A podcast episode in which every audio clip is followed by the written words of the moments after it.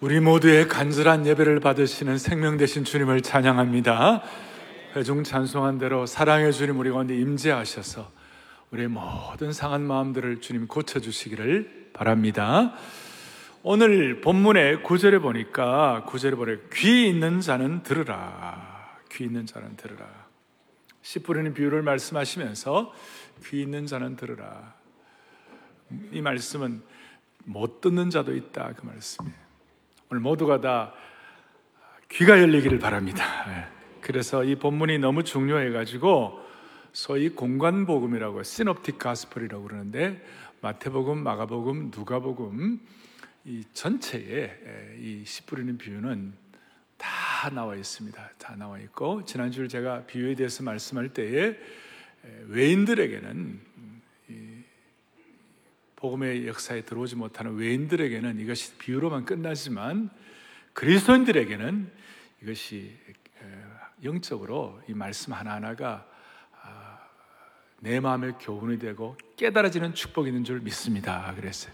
그리고 오늘 12절에도 있는 자는 더 있어지고 음, 있는 자는 받아 더 넉넉하게 되고 없는 자는 있는 것까지 빼앗긴다 그랬어요. 그래서 영적인 양극화 현상인데 오늘 이 말씀을 여러분 귀를 쫑긋해 가지고 이 말씀을 들음으로 말미암아 말씀의 풍성함을 모든 교우들이 체험하기를 원합니다.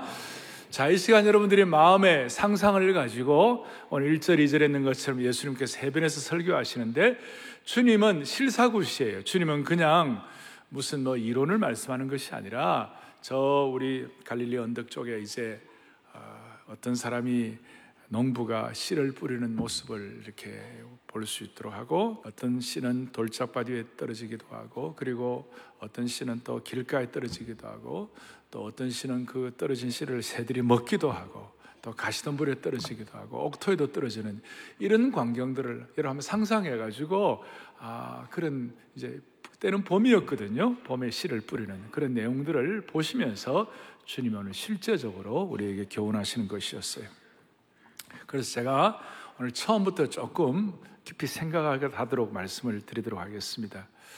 자, 오늘 씨 뿌리는 비유인데 씨는 달라요, 똑같아요? 제가 오늘 너무 처음부터 지금 바로 급습하죠, 제가 지금부터. 예. 씨는 똑같아요, 씨는. 씨는 다 생명의 씨예요. 그리고 온도도 같아요, 달라요? 어, 온도도 다 똑같죠. 온도가 어디, 어느 쪽은 뭐 냉기고 어느 쪽은 뭐 뜨고 그런 건 아니고 온도도 다 지금 똑같아요. 그 다음에 강우량 같아요? 달라요? 빨리 좀 대답해 보세요. 강우량도 다 같아요. 비 올 때는 비 오고 비 오고 안올 때는 안다 똑같아요. 그 다음에 일조량, 빛의 어떤 내용도 이제는 뭐 이 정도는 답할 수 있겠죠. 같아요? 달라요? 다, 다, 다 같아요. 그러니까 일조량, 강우량, 온도, C 다 똑같아요. 그런데 어떤 밭은 30배, 60배, 100배가 되고 어떤 밭은 씨도 다 날아가고 아무것도 없고 나띵이냐 이 말이에요. 차이가 뭐냐. 시도 같고 온도도 같고 강우량, 일조량 다 같은데 왜 하나는 풍성한 추수가 있고 하나는 추수가 없냐? 그 이유는 뭐예요? 토양 때문에 그렇다는 거예요. 우리 이제 영적으로 해석하면 내 마음밭이 어떻게 되어 있는가? 그래서 이 한 해 동안 여러분과 저의 신앙의 방향은 우리의 오늘 마음밭에 의하여 결정된다는 것이. 이걸 영어의 눈을 떠서 알라 이 말이에요. 음. 아마 그래서 주님께서 제발 귀 있는 자는 들으라. 못 듣는 사람도 있으니까. 그래서 지금 내 마음밭이 어떠한가? 말씀 앞에서 내 마음, 내 마음밭을 다시 한번 확인하는 축복을 주시기를 바랍니다. 예. 여러분 아시는 대로 농사를 지어본 분들이 하는 얘기가 농사의 성패는 토양의 비옥도에 따라서 결정된다는 거예요. 그 토양이 어느 정도 비옥한가 아니면 토양이 척박한가 거기에 따라 결정된다는 것이에요. 그래서 이 토양의 비옥도를 말하면 대체적으로 미국, 일본은 좀 더 낮고 또 우리 한국은 중간이고 중국은 우리보다 떨어지고 뭐 북한 아예 힘들다는 거예요. 미국이 8이라면 일본은 5 정도 되는데 우리 비옥도가 한국은 3 정도 되고 중국은 2 정도 되는데 북한은 아예 이, 이 수치 자체를 예, 측정을 못 한다는 거예요. 왜냐하면 북한이 공산화되어 가지고 공산화되면 집단 농장이죠. 집단 농장이 되면 뭐예요? 다 추수대 다 받아 다 이렇게 끌어들여 가지고 배급 재니까 이건 너 땅도 없고 내 땅도 없고 뭐 아낄 땅도 없고 그러니까 그냥 그 척박한 대로 그냥 그대로 토양 토질이 아주 안 좋은 대로 그냥 놔두고 농사를 계속 지내가 계속 토양이 엉망이 되는 거예요. 그러니까 수확이 제대로 되지가 않아요. 공산주의 사회주의의 그 나라들을 보면 토양이 다 엉망이라는 거예요. 그런 상황이에요. 그러니까 토양이 어떠냐에 따라 토양. 마음밭이 문제라. 제가 저도 이제 어릴 때 가만히 보면 저는 뭐 가정 얘기 자주 안 하려고 그러는데 제가 형제 사형제 제가 장남이에요. 그러니까 아들만 사형제니까 우리는 가끔 가다가 힘들면 레슬링 할 때가 있었어요. 서로 이제 티격태격 할 수 있잖아요. 음? 그러면 우리 부친이 딱 있다가 만일 형제끼리 서로 피차 물고 먹으면 피차 망할까 조심하라. 이제 그걸 말씀하시고 그 다음에는 뭐냐면 내가 너희들에게 극상품 포도를 맺기를 원했더니 들 포도를 맺었도다. 오 통제라 아, 이사야 5장에 있는 말씀을 가지고 이제 그런 말씀을 하실 때 이것이 저도 모르게 이렇게 좀 이렇게 마음의 토양을 형제들끼리 관계에 있었어. 그래서 비교적 남자만 사형제 치고는 그렇게 별로 잘 안 싸웠다고 생각해요. 극렬한 레슬링을 좀 덜 했다고 생각해요. 자매들이 많은 집에는 무슨 말인지 잘 모를 거예요, 아마. 그러니까 이 마음의 토양이 형제 위에도 이렇게 하는 것 같아요. 제가 제가 자주 강조합니다만은 낚시 이제 지난번에 15년이라고 그랬는데 오늘 20년으로 올리겠습니다. 낚시 20년을 하면 다 전문가가 되는데 교회 생활 20년 다녀도 별로 변화가 없고 늘 이렇게 힘들어하는 신앙생활을 이유는 차이가 뭐냐? 마음의 토양, 마음 받쳐가는 문제. 그래서 좀 깊이 들어가면 영성은 마음 받쳐가는 문제다. 그리고 제가 말하는 이 마음밭의 문제는 어떤 타 종교의 마음 공부, 마음 수양, 마음 수양 이런 것이 관한 거예요. 이건 복음에 관한 문제이기 때문에 복음은 하늘의 계시에 관한 문제예요. 그래서 오늘 하나님의 계시, 하나님의 영적인 눈을 열어주시고 귀를 열어주심으로 말미암아 이씨 뿌리는 비유에 대한 영안을 열어주시는 축복을 주시기를 바랍니다. 아. 그리고 특별히 오늘 이 씨 뿌리는 자에 대해서 얘기할 때에 씨 뿌리는 자의 배경에 대해서 이 팔레스타인 땅, 그 당시에 유대 나라 팔레스타인 땅은 우리가 생각하는 것 좀 달라요. 길가가 따로 있고, 그 다음 돌적밭이 따로 있고, 또 가시덤불 밭이 따로 있고, 제가 지금 가시덤불, 가시떨기, 가시밭, 제가 같이 같은 용어로 사용합니다. 옥토가 따로 있고, 뭐 그런 게 아니고, 큰 밭이 있는데, 그 한 밭에 네 종류의 조건들이 다 섞여 있다는 것이에요. 왜냐하면 이스라엘 팔레스타인의 대부분의 밭의 집안이 석회암이에요. 그러니까 이 네, 네 종류의 밭이 거기에 섞여 있다는 것이에요. 이것은 우리의 마음밭도 마찬가지죠. 어떨 때는 옥토가 될 때가 있고, 어떤 때는 가시덤불이 될 때 왔다 갔다 한다는 것이에요. 그리고 딱딱한 종류를 말한다면 길가와 돌짝밭이 딱딱한 밭이고 외부적으로 그 다음에 가시밭과 옥토는 뭐냐면 부드러운 밭, 부드러운 땅이에요. 그 내면의 문제, 가시밭과 옥토는 부드러운 것이에요. 그래서 이 딱딱한 돌밭과 그 다음에 길가의 밭, 또 부드럽긴 하지만 가시덤불밭과 옥토, 이 내용들을 쭉 생각하면서 다시 얘기합니다. 일조량 갖고 그 다음 강수량 같고 온도 같고 씨앗이 다 똑같은데 그 삶의 열매의 차이는 뭐에서 결정되는가? 마음밭에서 결정되는 거예요. 그래서 이 내용을 제가 오늘 이걸 사실은 어떤 설교자들은 하나하나 따로따로 하는데 제가 그럴 시간이 없어서 이걸 뭉뚱그려 하니까 오늘 제가 여러분들이 딱 깨달을 수 있도록 이렇게 전체적으로 표를 하나 내드리겠어요. 이 표를 딱 보시면서 아 그렇구나 하고 깨달으시고 혹시 이걸 지금 방송으로 듣는 분, 라디오로 듣는 분들 또 인터넷으로 들어오는 분들은 나중에 이것을 유튜브라든지 웹으로 다시 한번 찾아보시고 이렇게 해서 이, 이 너무 중요하니까 다시 마태, 마가, 누가복음에 다 같이 나오는데 좀 정리를 할 때 평생 신앙생활에 중요한 키가 될 수가 있어요. 다 같이 우리 한번 보도록 하겠어요. 자, 마음밭의 종류는 첫째 뭐가 있다고요? 길가에 마음밭이 있고 두 번째가 뭐가 있어요? 돌밭의 마음이 있고 세 번째 뭐가 있어요? 가시밭의 마음. 네 번째 뭐예요? 옥토의 마음이 있어요. 근데 이 길가의 마음이란 것은 이 마음밭의 종류인데 말씀에 대한 마음의 내 반응을 어떻게 하느냐? 길가의 마음은 말씀을 들었어요. 그런데 듣고 난 다음에 그 다음 뭐예요? 말씀을 거절한 거예요. 그러니까 자동적으로 깨닫지 못하는 거예요. 돌밭의 마음은 들었어요. 근데 말씀을 듣고 받았어요. 근데 깨닫기는 깨닫는데 깊이가 얕아버렸어요. 가시밭의 마음은 들었어요. 받았어요. 그 다음 깨닫기도 하는데 폭이 좁아요. 덤불 때문에 자라지를 못하는 거예요. 옥토의 마음은 뭐예요? 들었어요. 그 다음에 받았어요. 그리고 다 깨달았어요. 자, 그래서 그 이런 상황 가운데서 마음 밭을 방해하는 방해물이 뭔가 길가의 마음은 사탄이에요. 그 결과 열매가 없어요. 그 다음에 돌밭의 마음의 방해물은 뭐냐면 어려운 환경이에요. 핍박과 외부 환경이에요. 그래서 열매가 없어요, 이거는. 예.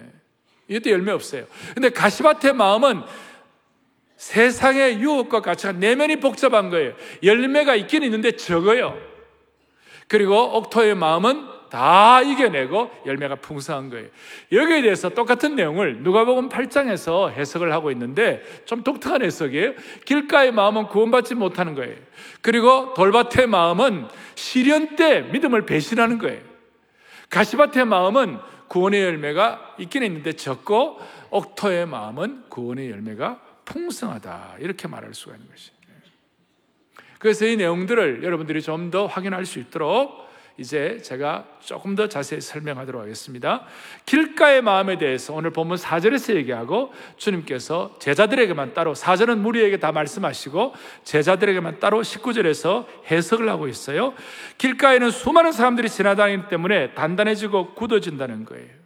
왕래가 심하다는 것은 온갖 세상에 잡다한 것이 마음에 들락날락한다는 것이에요. 그래서 이 외부적으로 이 잡다한 것에 서 왔다 갔다 한다.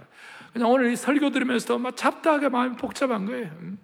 누가 옆에서 소근소근소근소근하고 외부의 환경에 의해 마음이 복잡해지고 그럴 때 사탄이 와서 뿌려놓은 씨를 가지고 싹 들고 가는 거예요. 지금 마음이 너무 복잡한 분들 조심하셔야 돼요. 조심하셔야 돼요. 그래서 이런 분들은 이런 상태에 주님이 경고하시는데 하나님의 말씀을 들으려고 집중도 안 하고 노력도 안 하고 시간도 안 쓰는 거예요. 그래서 우리는 이런 마음이 되지 않도록 예배도 정신없이 늦게 막 이렇게 정신없이 와가지고 허겁지겁 드리지 말고 이 한 해는 주님 내 마음에 길가에 뿌려진 씨앗이 되지 않도록 주님 내 마음의 연초부터 오늘 이런 참 마음의 각오를 하게 하여 주옵소서. 길가의 마음 상태 복잡한. 두 번째로는 돌밭의 마음 상태예요. 이거는 돌밭이 많은 것은 돌들이 많이 섞여 있다 이렇게 생각하시면 제주도에 가면 제주도의 밭들이 돌, 돌이 많잖아요. 그런 게 아니고 유대인들의 밭은 넓은 돌판이 있는데 돌판이 넓은데 그 위에 흙이 조금 얹혀져 있는 밭이다. 그러니까 큰 바위 위에 흙이 얇게 깔린 상태다. 이렇게 말할 수 있어요. 돌밭의 문제가 뭐냐? 돌밭의 문제에 관해서는 제 얘기가 아니라 주님께서 그 아끼는 제자들에게 해석해 준 것이 뭐냐? 20절, 21절에 뭐라고 설명하고 있냐면, 말씀을 듣고 즉시 어떻게 됐습니까? 기쁨으로 받지만 21절에 그 속에 뭐가 없어요? 뿌리가 없는 거예요. 뿌리가 없어가지고 잠시 견디다가 말씀으로 말미암아 환란이나 박해가 일어날 때는 곧 넘어진다. 막 아내가 신앙생활 하는데 남편이 막 핍박을 하면 어느 순간 엎어져 버리는 거예요. 그럴 때 그 마음이 바로 돌짝밭이 되는 것이. 환란이나 핍박이 핍박이나 외부적인 환경을 가지고 막 어려워졌을 때 그때 나가 떨어지는 거예요. 예를 들어서 오늘도 이 말씀의 은혜를 쫙 받고 이제 받을 때는 잘 받아요. 그런데 주차장에 내려가가지고 뭔가 좀 잘못이 되었어요. 그러고 와라락 하고 그냥 마음이 그냥 다 녹아버려요. 그때 오늘 돌짝밭이 되는 것이. 이분들은 복음에 대해서 눈이 열려 있어요. 그런데 21절의 말씀처럼 뿌리가 없기 때문에 굉장히 감성적이고 깊이가 없으니까 늘 왔다 갔다 하는 거예요. 말씀 들을 때 서로 사랑하라 그러면 아 그렇구나 은혜 받는데 집에 가고는 부부싸움 하는 거예요. 예. 환경적으로 이렇게 영향을 너무 많이 받는 것이. 그래서 사탄은 길가에 뿌려진 씨앗도 사탄의 먹잇감이 되고 있지만 돌밭도 절대로 사탄이 놓치려고 하지 않아요. 저희 교회와 함께 이 제자훈련 국제화에 우리 동지적인 우리 연결을 하고 있는 말레이시아의 문힝이라는 성공회 그 대주교가 있어요. 그 성공회 좀 Catholic적인 것도 있지만 어, 성공회 Low Church는 굉장히 복음적이에요. 그 문잉 대주교가 이런 얘기를 우리들에게 해요. 자, 말레이시아가 어, 이슬람 국가인데 그게 복음이 들어가가지고 잘 뿌려진 씨가 되어서 복음을 받아들이고 은혜를 받고 개종을 한다는 거예요. 그런데 실제로 이슬람 사회에서 기독교인으로 산다는 것은 이거는 보통 난관이 아니에요. 온 집안의 핍박을 받고 어려움을 당하고 고생을 하니까 그 한때 복음을 받아들였다가 너무 상황과 환경이 어려우니까 그걸 다 이제 포기를 하는 거예요. 그래서 문행주교하는 얘기가 뿌리가 얕으니까 그런 일이 일어나기 때문에 이 신앙의 뿌리를 깊이 내리는 것은 사랑의 교회 제자 훈련과 함께 갈 때 뿌리를 깊이 내릴 수 있으니 우리는 사랑의 교회 제자 훈련과 함께 말레이시아 사역을 동남아에선 사역을 감당하기를 원합니다. 자, 그래서 오늘 우리 우리의 삶에 그야말로 이 뿌리가 깊이 내리는 축복을 허락해 주시기를 바라는 것이에요. 예. 환란과 어려움이 없을 때는 다 좋은 거예요. 우리가 뭐 예수 믿고 난 다음에 손해도 안 보고 다 좋은데 뭐 때문에 우리가 신앙을 포기하겠어요? 다 잘 되는데 신앙에 왜 시험을 당하겠어요? 모든 것이 다 형통한데 뭐 때문에 신앙에 상처를 받겠어요? 환경의 어려움과 문제가 있으니까 이거 시험도 들고 그렇게 하는 거죠. 그러니까 이 돌짝밭 마음은 받기는 잘 받고 좋기는 좋은데 평안할 때는 다 괜찮은데 외부적 핍박과 어려움이 올 때 그거 다 시험 드는 거. 이게 다 포함되는 것이에요. 이제 오늘 이제 제일 중요한 것이 가시밭의 마음이에요. 가시밭의 마음에 대해서 7절과 22절에 가시밭에 뿌려졌다는 거. 이거는 돌밭과 달라요. 여기는 씨를 받을 만한 흙이 충분해요. 그리고 여러분 가시가 자라는 곳을 보면 땅이 비옥합니다. 그런데 씨앗을 내어서 잘 자라려고 하면 풍성하게 자라려고 하면 가시가 찌르고 가시덤불과 가시떨기가 사방으로 흩어져 가지고 그 잘 이렇게 빛도 막아버리고 풍성하게 자라는 것을 막고 있는 것이에요. 그러니까 이 가시떨기밭에 떨어진 씨는 예수님을 잘 믿어도 그 마음밭은 내면적으로 너무 복잡한 거예요. 내적인 문제가 있는 거예요. 이 사람은 복음에 관심도 있고 신앙생활 열심히 해요. 깊이도 있어요. 생각도 깊이 하는 거예요. 문제 분석도 하는 거예요. 묵상도 깊게 하는 겁니다. 나름 경건 생활도 열심히 해요. 열매 맺는 신앙생활도 소원하고 있어요. 그런데 그 내면이 어떻게 되어 있느냐? 소원하고 나름 하는데 내면이 어떻게 되느냐? 22절 오늘 주님이 해석해 주신 22절 보겠습니다. 가시 떨기에 같이요. 가시 떨기에 뿌려졌다는 것은 말씀을 들으나 그 다음 세상의 염려와 재물과 유혹의 말씀에 막혀 결실하지 못한 자 말씀을 듣고 말씀을 좋아하지만 첫째 세상의 뭐예요? 염려 그 다음에 뭐예요? 재물의 유혹에 말씀이 막혀 결실하지 못한다 세상의 염려와 재물의 유혹이 풍성한 열매를 맺도록 하는데 방해하고 있다. 여기에 대해서 같은 말씀에 대한 해석이 누가복음 8장 14절에서는 뭐라고 해석을 하느냐 똑같이 보겠습니다. 가시떨기에 떨어졌다는 것은 말씀을 들은 자이나 지나는 중에 이 생의 염려와 재물의 재물과 향락의 그다음 뭡니까? 기온이 막혀 가지고 온전히 결실하지 못한다. 이 염려와 그다음에 재물과 향락에다가 기운이 막혔다. 이 염려라는 말이 본래 원어의 뜻이 뭐냐면 염려가 뭐냐면 목을 조인다. 목을 조인다. 목을 조인다. 숨을 틀어 막는다. 그러니까 염려가 우리 신앙의 숨통을 조여가지고 숨도 잘 못 쉬게 한다. 나름 신앙생활 열심히 하고 묵상도 하고 경건생활에 대한 마음의 소원도 하고 다 성숙에 대한 마음의 간절함도 다 있기는 한데 문제는 뭐냐? 여러분들이 뭔가 염려에 숨이 막혀 있는 거예요. 숨통을 조, 조는 거예요. 기운이 막히게 되는 거예요. 오늘 이 기운에 대해서 이 막, 막히는 기운에 대해서 주님이 확 뚫어주시기를 바라는 것이에요. 확 뚫어져. 사실 따지고 보면 이게 세상 염려가 우리의, 우리의 숨통을 조인다고 그랬는데 사실 세상 염려가 1%도 없는 사람이 어디 있겠어요? 다 염려가 다 있죠. 다 있어요. 겉으로는 드러나지 않지만 오늘 이 세상 염려와 그 다음에 재물의 유혹이란 것은 사실 따져보면 우리 내적인 문제예요. 내적인 문제예요. 이건 내, 내부의 문제예요. 그러니까 내부의 문제니까 대부분 숨어 있고 이것은 무서운 복병이라고 말할 수 있어요. 겉으로는 신앙 좋은데 다 좋은데 남 모르는 세상의 염려와 유혹이 있는 거예요. 그래서 주님은 누가 보면 21장에 보니까 너희는 스스로 조심하라고 그랬어요. 그렇지 않으면 생활의 염려로 마음이 둔화해지고 뜻밖의 그날의 덕과 같이 너에게 이 말이라고 그랬어요. 가시덤불, 이 가시밭에 있는 가시밭의 마음은 이 세상의 염려와 마음이 둔화해지는 이것 때문에 막 목을 조이는 것이에요. 목을 조이는 것이. 그래서 오늘 키는 뭐냐? 저와 여러분이 옥토가 되는 것은 하루아침에 옥토가 되는 거 아니에요. 우리 모두는 다 아마 여기 80% 이상은 전부 다 가시밭 같은 마음이에요.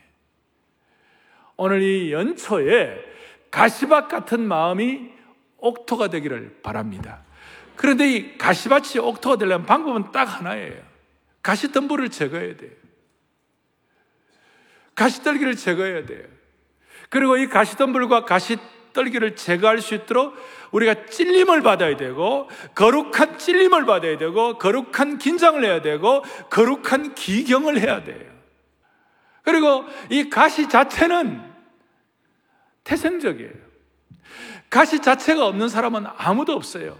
우리가 가시 처리하지 못한다고 해서 당장 처리하지 못한다고 주님 막 우리에게 책망하거나 막 그러지는 않을 거예요. 왜냐하면 태어날 때부터 우리는 가시가 있어요. 왜?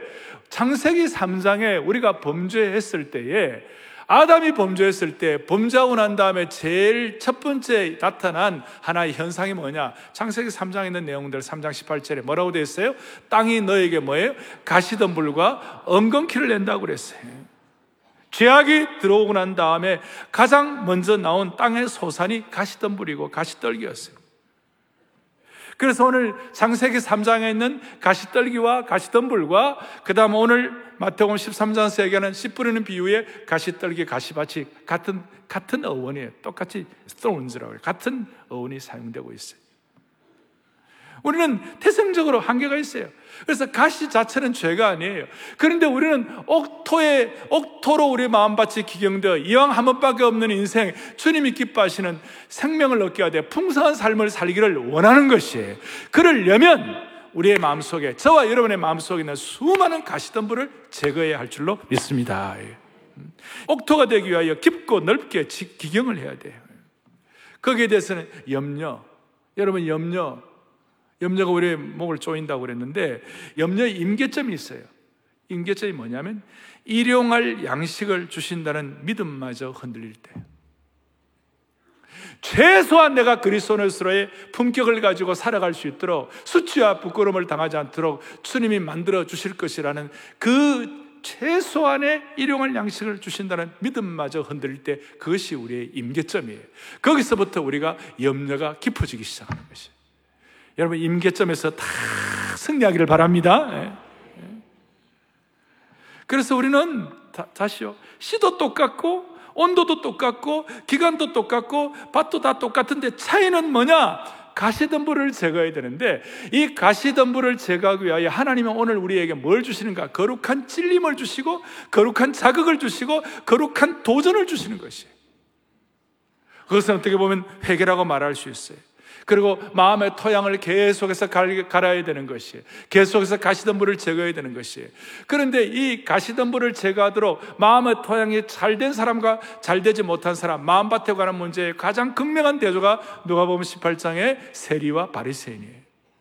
오늘 이 내용도 사실은 계속 바리새인과 세리와 연결되어 있는 것인데 여러분 보세요. 바리새인은 겉으로 볼 때는 의인이었어요. 겉으로 볼 때는 무흠결이었어요. 겉으로 볼 때는 다 멋진 사람이었어요.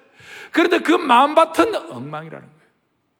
그 마음밭은 유혹과 그게 하나님 보시기에 문제가 많다는 것이. 세리는 겉으로 볼 때 문제가 있고 겉으로 볼 때는 손가락질을 받아도 누가 보면 18장에 세리의 고백을 한번 들어보시라고 세리가 뭐라고 18장 13절에 같이 보죠 세리는 멀리 서서 감히 눈을 들어 하늘을 쳐다보지도 못하고 다만 다만 가슴을 치며 이르되 하나님이여 불쌍히 여기소서 나는 죄인으로서이다 하여 우리의 마음과 토양에 있어서 겉으로 볼 때는 바리새인이 멋있는 것 같고 세리가 아닌 것 같지만 마음밭에 관한 문제, 하나님 앞에서 거룩한 찔림과 거룩한 도전에 관한 한 바리새인은 F 학점이에요. 낙제예요. 그런데 세리는 A 플러스예요. 그러니 우리는 한결같이 주님 앞에 평생 살아가는 동안 주님 내 마음밭이 토양되고 기경될 수 있도록 거룩한 순수를 끝까지 지속할 수 있도록 주여 내 마음밭이 세리처럼 주님 나는 주님 나를 불쌍히 여겨 주옵소서 나는 죄인입니다. 이 마음이 끝까지 변기함 없이 가야 된다는 것이 그래서 우리가 늘 기도하잖아요. 오늘 우리가 이와 같이 정장을 하고 성장을 하고 귀한 예배를 드립니다만은 하나님 앞에서 주여 내 마음밭이 가시 덤불 제거해야 되는 줄 믿사오니 주님 나를 불쌍히 여겨 주옵소서. 한결같이 주님 나는 작년 세대이고 자녀를 가지고 다 있는 그런 부모이고 다 하지만 주님 주님 앞에서 나는 어린아이입니다. 주님 나를 불쌍히 여겨 주옵소서. 우리는 사회적으로 위치가 있고 뭐 어떤 나름대로 대단한 역할도 하고 다 하지만 사회적 리더이지만 주님 그렇지만 나는 주님 앞에서 나는 어린 양입니다. 주여 이 양을 인도하여 주옵소서. 주님 나는 양입니다. 나는 주님 앞에서 어린아이입니다. 자녀입니다. 주님 나는 죄인입니다. 이런 마음을 가지고 계속 자신의 마음의 토양을 기경을 해야 되는 거예요. 가시던 불을 계속 없애야 되는 거예요. 그럴 때 우리의 마음밭이 토양 자체는 그 가시덤불이나 옥토나 토양 자체는 깊고 부드럽다고 그랬어요. 그걸 제거할 때에 하나님께서 아름다운 추수를 하게 해 주실 것입니다. 동시에 하나님 우리에 깨닫게 하시는 세상의 유혹이나 또 여러 가지 주님 앞에서의 오염된 것들에 대해서 하나님 우리에 깨닫게 하시는 것이 거룩한 찔림이 있어요.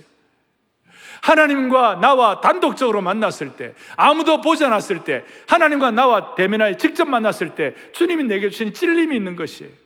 아무도 보지 않았을 때 나는 하나님 앞에서 어떤 종류의 삶을 살고 있는가 깊이 돌아보면 거룩한 찔림이 있는 거예요. 이 찔림이 해결될 때에 내 마음밭이 옥토가 될 줄로 믿습니다. 예. 제발 제가 부탁하는데 제발 질식할 때까지 여러분의 목이 조일 때까지 이 내 마음밭을 방치하지 마시기를 바랍니다. 그러니까 옥토는 되고 싶다, 되고 싶다. 뭐 옥토가 따로 있는 차원이 아니라 옥토는 내 마음밭에 있는 가시덤불을 제거하고 거룩한 찔림과 도전을 통하여 하나님과 나, 하나님 앞에서 나를 돌아보면서 뭐 크게 얘기하면 필요한 회개하고 자신을 돌보고 기경하면 하나님이 내 마음밭을 자연스럽게 옥토로 만들어 주시는 줄로 믿습니다. 그래서 이것이 우리의 신앙의 중요한 원칙이에요. 옥토의 문제는 가시덤불을 제거하면 되는 것이다. 다시 말씀드립니다. 제발 질식할 때까지, 목을 쪼을 때까지, 숨을 못 쉴 때까지 여러분들의 가시덤불과 가시떨기를 방치하지 마시기를 바랍니다. 그렇게 하려면 또 은혜의 수로가 들어와야 돼요. 팔레스타인과 이스라엘의 그 땅은 물이 얼마나 아름답게 잘 공급이 되느냐, 수로가 얼마나 잘 뚫려 있는가, 영적인 콜레스테롤 막혀 있지 아니하고 또 혈관이 온갖 오염된 것으로 잡다하게 막혀 있지 아니하고 얼마나 콸콸콸콸 그 수로에 물이 들어오느냐에 따라서 열매가 결정되는 것이에요. 제가 아까 그 저희 부친이 저한테 극상품 포도를 맺기를 원했더니 들포도를 맺었도다는 그 도전이 돼 가지고 제가 좋아하는 구절에 있어요. 에스겔 17장 8절을 다 같이 보겠습니다. 또박또박 같이 보겠습니다. 그 포도나무를 큰 물과 옥토에 심은 것은 가지를 내고 열매를 맺어서 아멘, 아멘. 그 포도나무가 아름다운 포도나무를 아름다운 포도의 결실을 맺는 것은 방법은 뭐냐? 큰 물가에 있어야 돼. 물이 공급받아야 되는 것이. 오늘 여러분들이 우리 가시덤불을 제거하고 큰 옥토가 될 수 있도록 말씀의 말씀의 풍요로움이 막 들어오기를 바랍니다. 날마다 솟는 샘물에 말씀의 풍요로움이 들어오기를 바라는 것이 아무도 가시던 불 자체로 방치하지 말고 우리 모두가 다 은혜의 수로를 은혜 물된 동산 은혜의 저수지를 경험함으로 말미암아 그 다른 것이 아니에요. 가시던 불 제감으로 말미암아 사랑의 교회 모든 성도들은 옥토의 옥토가 될 수 있도록 은혜를 주시기를 바랍니다. 할렐루야. 오늘 같이 기도하겠습니다. 주님, 오늘 우리의 마음밭이 어떤지 그 누구도 내가 옥토라고 큰 소리 칠 수 없는 상황 가운데서 다시 한번 거룩한 찔림과 도전을 받고 내 마음의 가시덤불을 제거하는 우리 모두가 되게 하여 주시옵소서. 그래서 마음의 불순물을 제거하고 우리 교우들 한명한 명이 옥토가 될 때 우리 사랑의 교회는 풍성한 곡창지대가 될 줄로 믿습니다. 우리 주 예수 그리스도를 받들어 간절히 기도 올리옵나이다. 아멘.